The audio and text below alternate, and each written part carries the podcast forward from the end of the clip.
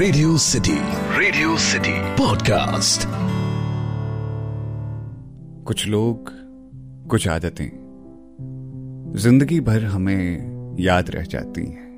Hello hi मेरा नाम पंकज जीना है और आज हैशटैग किस्सा में जो किस्सा मैं आपको सुनाने जा रहा हूँ उसका हैशटैग है last show Sameer ji good morning मेरी जान वो रेडियो का ऐसा नाम था जिसे सुनने वाले बहुत ठहर कर सुनते थे। जब वो कोई बात कहता, लोग काम करते हुए रुक जाते। कुछ था उसकी आवाज़ में, वो आम सी बात भी कहता तो वो खास हो जाती। मैं समीर को सुना करता था रेडियो पर। कभी उसका चेहरा नहीं देखा था। लगता था एक ठीक ठाक पहलवान जैसे शरीर का लड़का होगा जिसकी उम्र बहुत ज़्यादा होगी। उसकी आवाज़ काफ़ी अलग थी। आम रेडियो जॉकी से बिल्कुल अलग।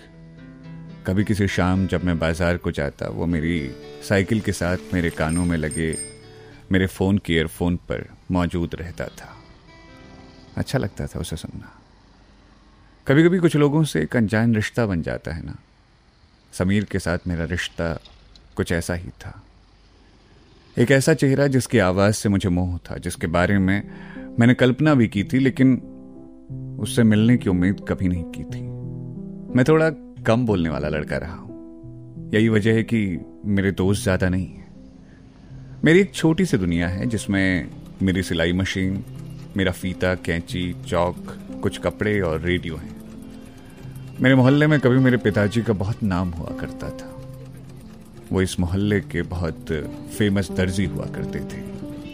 सब अपने कपड़े लेकर उनके पास आते थे और वो अपनी कैंची से ऐसा डिज़ाइन बनाते कि सामने वाला इंसान हैरान हो जाता था। उस जमाने के जितने हीरो हीरोइन थे, उनकी फ़िल्मों के जैसे कपड़े डिज़ाइन करने में उस्ताद थे मेरे पिताजी। पिताजी के वक्त का पुश्तैनी रेडियो अभी भी रखा है हमारी दुकान में। पहले सिर्फ़ सेल से चलता था। पिछले साल जब मैंने एक सोलर प्लेट लगा दी, तब से इसे बिजली से ही चलाता हूँ। वैसे अब तो हर मोबाइल फ़ोन में रेडियो आ चुका है। पहले जो फ़ोन आते थे, उनमें मीडिया प्लेयर हो ना हो, एफएम ज़रूर आता था।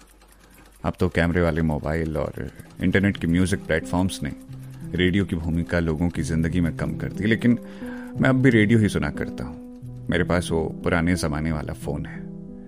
मेरे दोस्त कई बार कहते हैं, मुझे दुकान पर टीवी लगा लेना चाहिए, लेकिन मेरा दिल कभी नहीं मानता। रेडियो के साथ तो आवाज़ से दुनिया दिखाई जाती है। टीवी तो बस देखते जाओ देखते जाओ और वक्त बर्बाद करते रहने का नाम है टीवी। सच कहूँ, मुझे रेडियो के साथ ऐसा लगता है जैसे कोई साथी मेरे साथ है। वो मुझे समझता है, मेरी बातें कहता है और मुझे खुशियाँ देता है। एक दिन बहुत बारिश हो रही थी। कस्टमर लोग अपने घरों में बंद थे। पूरे दिन गले पर एक पैसा नहीं बरसा। मैं बहुत उदास हो गया था। उस दिन लग रहा था शायद मैं इस काम के लिए बना ही नहीं हूँ। न जाने कितनी बार मैंने अपनी किस्मत को कोसा था। दुकान में मैं अकेला था, इसीलिए मेरी आँखों में पानी उमड़ आया था। लोग आसपास नहीं थे, इसीलिए मैंने वह आँखों की नमी छुपाई भी नहीं। उसी वक्त रेडियो में एक एड ब्रेक खत्म हुआ और समीर ने बोलना शुरू किया। कभी कभी हम बहुत हार जाते हैं। लगता है जो कर रहे हैं, उसमें मन तो लगाया, मेहनत भी लगाई, लेकिन उम्मीद के जैसा कुछ मिला ही नहीं। दोस्तों, याद रखना, ऐसे हाल में जब भी तुम होते हो, समझ लेना कोई तुम्हारा एग्ज़ाम ले रहा है। और वो जानना चाहता है तुम कितने मेहनती हो। इसलिए जब तक साँसें हैं, लड़ते रहो। अभी सुनो ये वाला गाना। समीर को उस दिन सुनना मेरे लिए बहुत हिम्मत का काम कर गया। मुझे लगा यह आदमी क्या कोई ज्योतिषी है जो मेरे दिल की बात जान गया है? उस दिन का असर ऐसा हुआ कि मैंने समीर को सुनना हमेशा के लिए शुरू कर दिया। झाड़ा गर्मी, बरसात, हर मौसम में वो मेरे साथ मौजूद रहता और मेरी तो हिम्मत था वो। मैं उसे कैसे नहीं सुनता? ये रेडियो जॉकी मुझे बिल्कुल किसान की तरह लगते हैं। जिसको नहीं मालूम होता है कि उसकी फ़सल खाएगा कौन, लेकिन वो मेहनत पूरी ईमानदारी से करता रहता है। रेडियो जॉकी भी तो लगे रहते हैं ना। हर दिन अपनी कहानियों को कहने में बिना परवाह के कि कौन उनकी बातों को सुनेगा, कौन नहीं, किसकी ज़िंदगी में क्या फ़र्क पड़ेगा, किसकी ज़िंदगी में नहीं। मुझे मोहब्बत है ऐसे दिलकश रेडियो वालों से। मैं बचपन से ही पढ़ने में कमज़ोर किस्म का इंसान था। पिताजी भी ये बात बहुत जल्दी समझ गए थे। जब मेरा पढ़ने में मन नहीं लगा तो उन्होंने मुझे सिलाई वाला हुनर सिखा दिया। अब उनकी सिलाई वाली मशीन के साथ मैं सुर में सुर मिलाने लगा था। पिताजी पहले फरमाइशी कार्यक्रम सुना करते थे रेडियो पर। फिर एक दिन उन्होंने गलती से समीर का चैनल ट्यून कर लिया था।